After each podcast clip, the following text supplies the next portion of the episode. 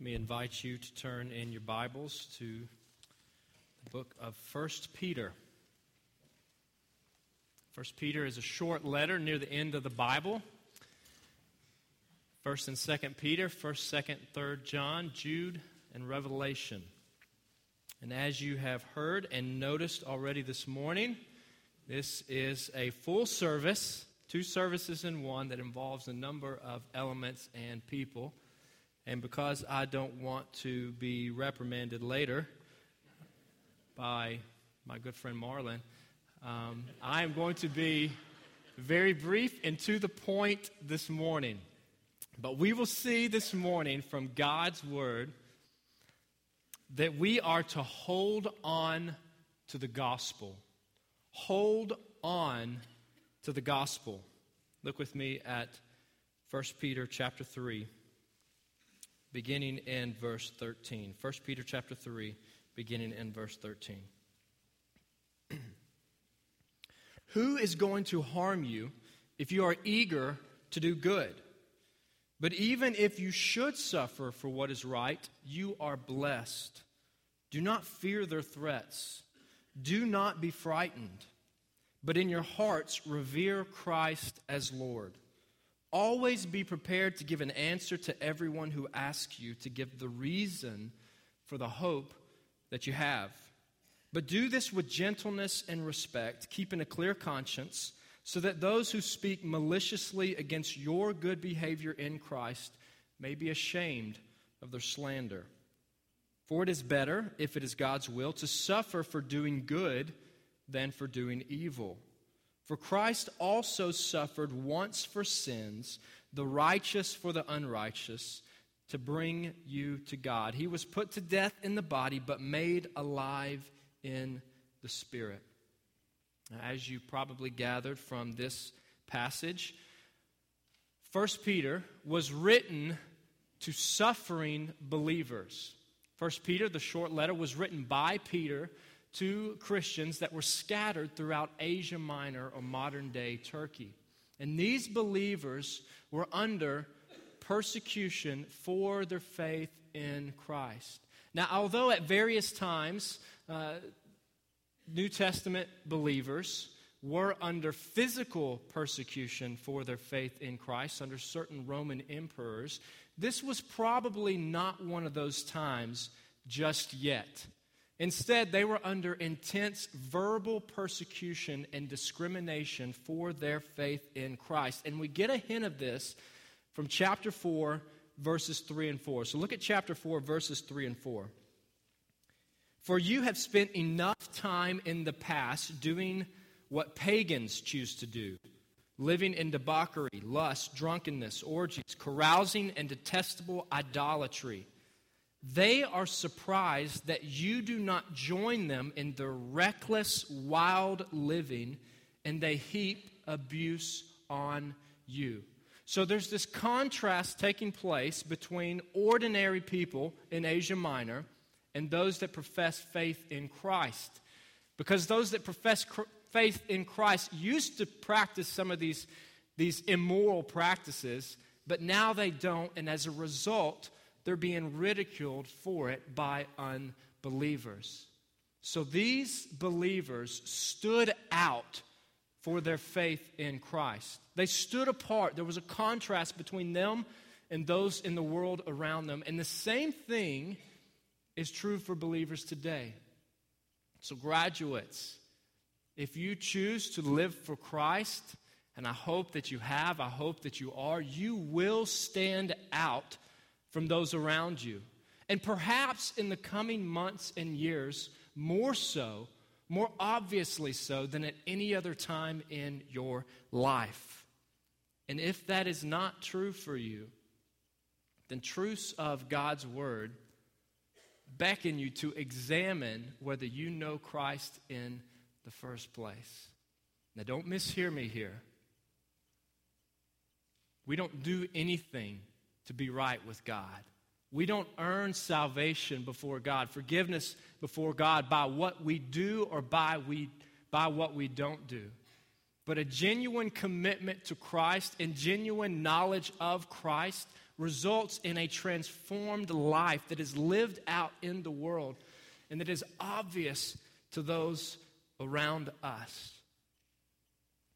And for the next few minutes, we're going to focus in on one verse in this passage and draw three truths from God's word straight from this verse that I want to mention. So 1 Peter chapter 3 verse 15.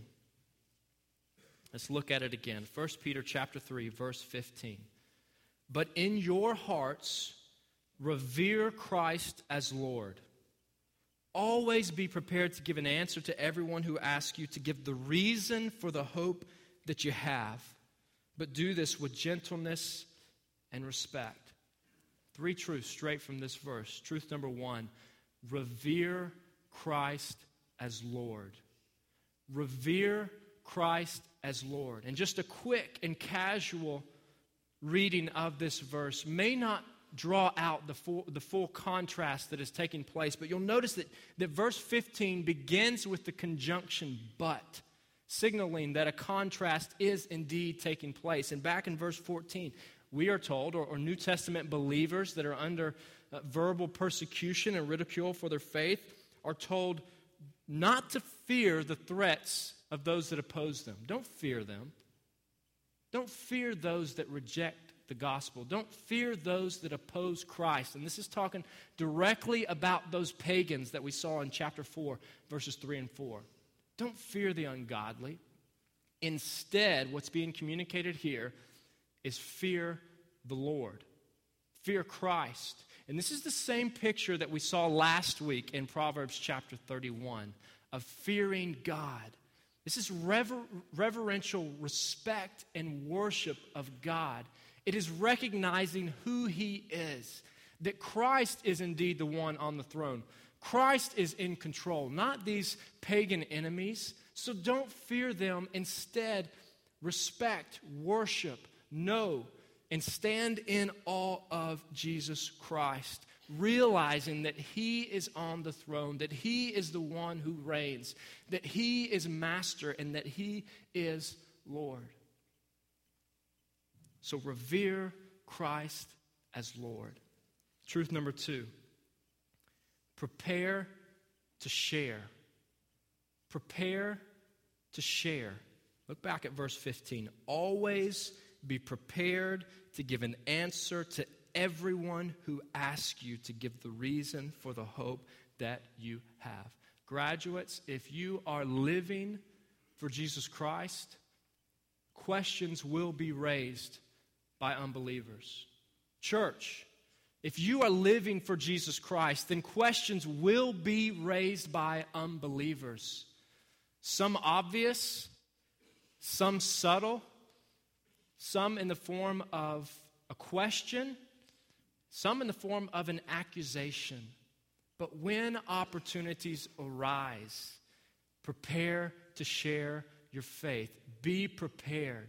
We cannot afford, as believers in Christ, to be passive or to be casual about our faith and about speaking it and speaking the truth of the gospel message. We must be active.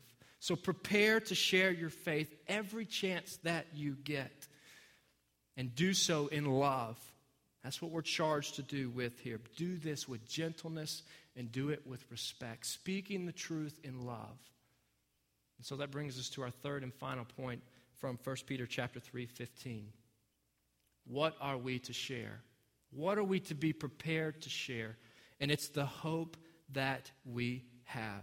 Always be prepared to give an answer to everyone who asks you to give the reason for the hope that you have. So, third and final point know your hope. Know your hope. Do you know this hope that is available for believers, that is available for all who will put their trust in Christ. Do you know this hope that causes people to live differently, to stand out from the world around them? To live in such a way that, that denies themselves and points people to to Jesus Christ as Lord, do you know this hope that is available for all who will profess faith in Jesus Christ? We see a clear picture of this hope and really a summary of the gospel in the first chapter of Colossians. So I want to invite you to turn to Colossians chapter 1. Beginning in verse 19, we see a reminder of the hope that we have in Christ and really a summation of the gospel message, the same message that we heard sung about just a few moments ago about our hope being found in Christ alone. Colossians chapter 1, beginning in verse 19. This is what Scripture says For God was pleased to have all his fullness dwell in him. This is talking about Jesus. So God the Father was pleased to have all his fullness, all of him dwelling in Jesus. And through him, through Jesus, to reconcile to himself, to God the Father, all things, whether things on earth or things in heaven by making peace through his blood, through Jesus' blood shed on the cross. Verse 21. Once you were alienated from God and were enemies in your minds because of your evil behavior.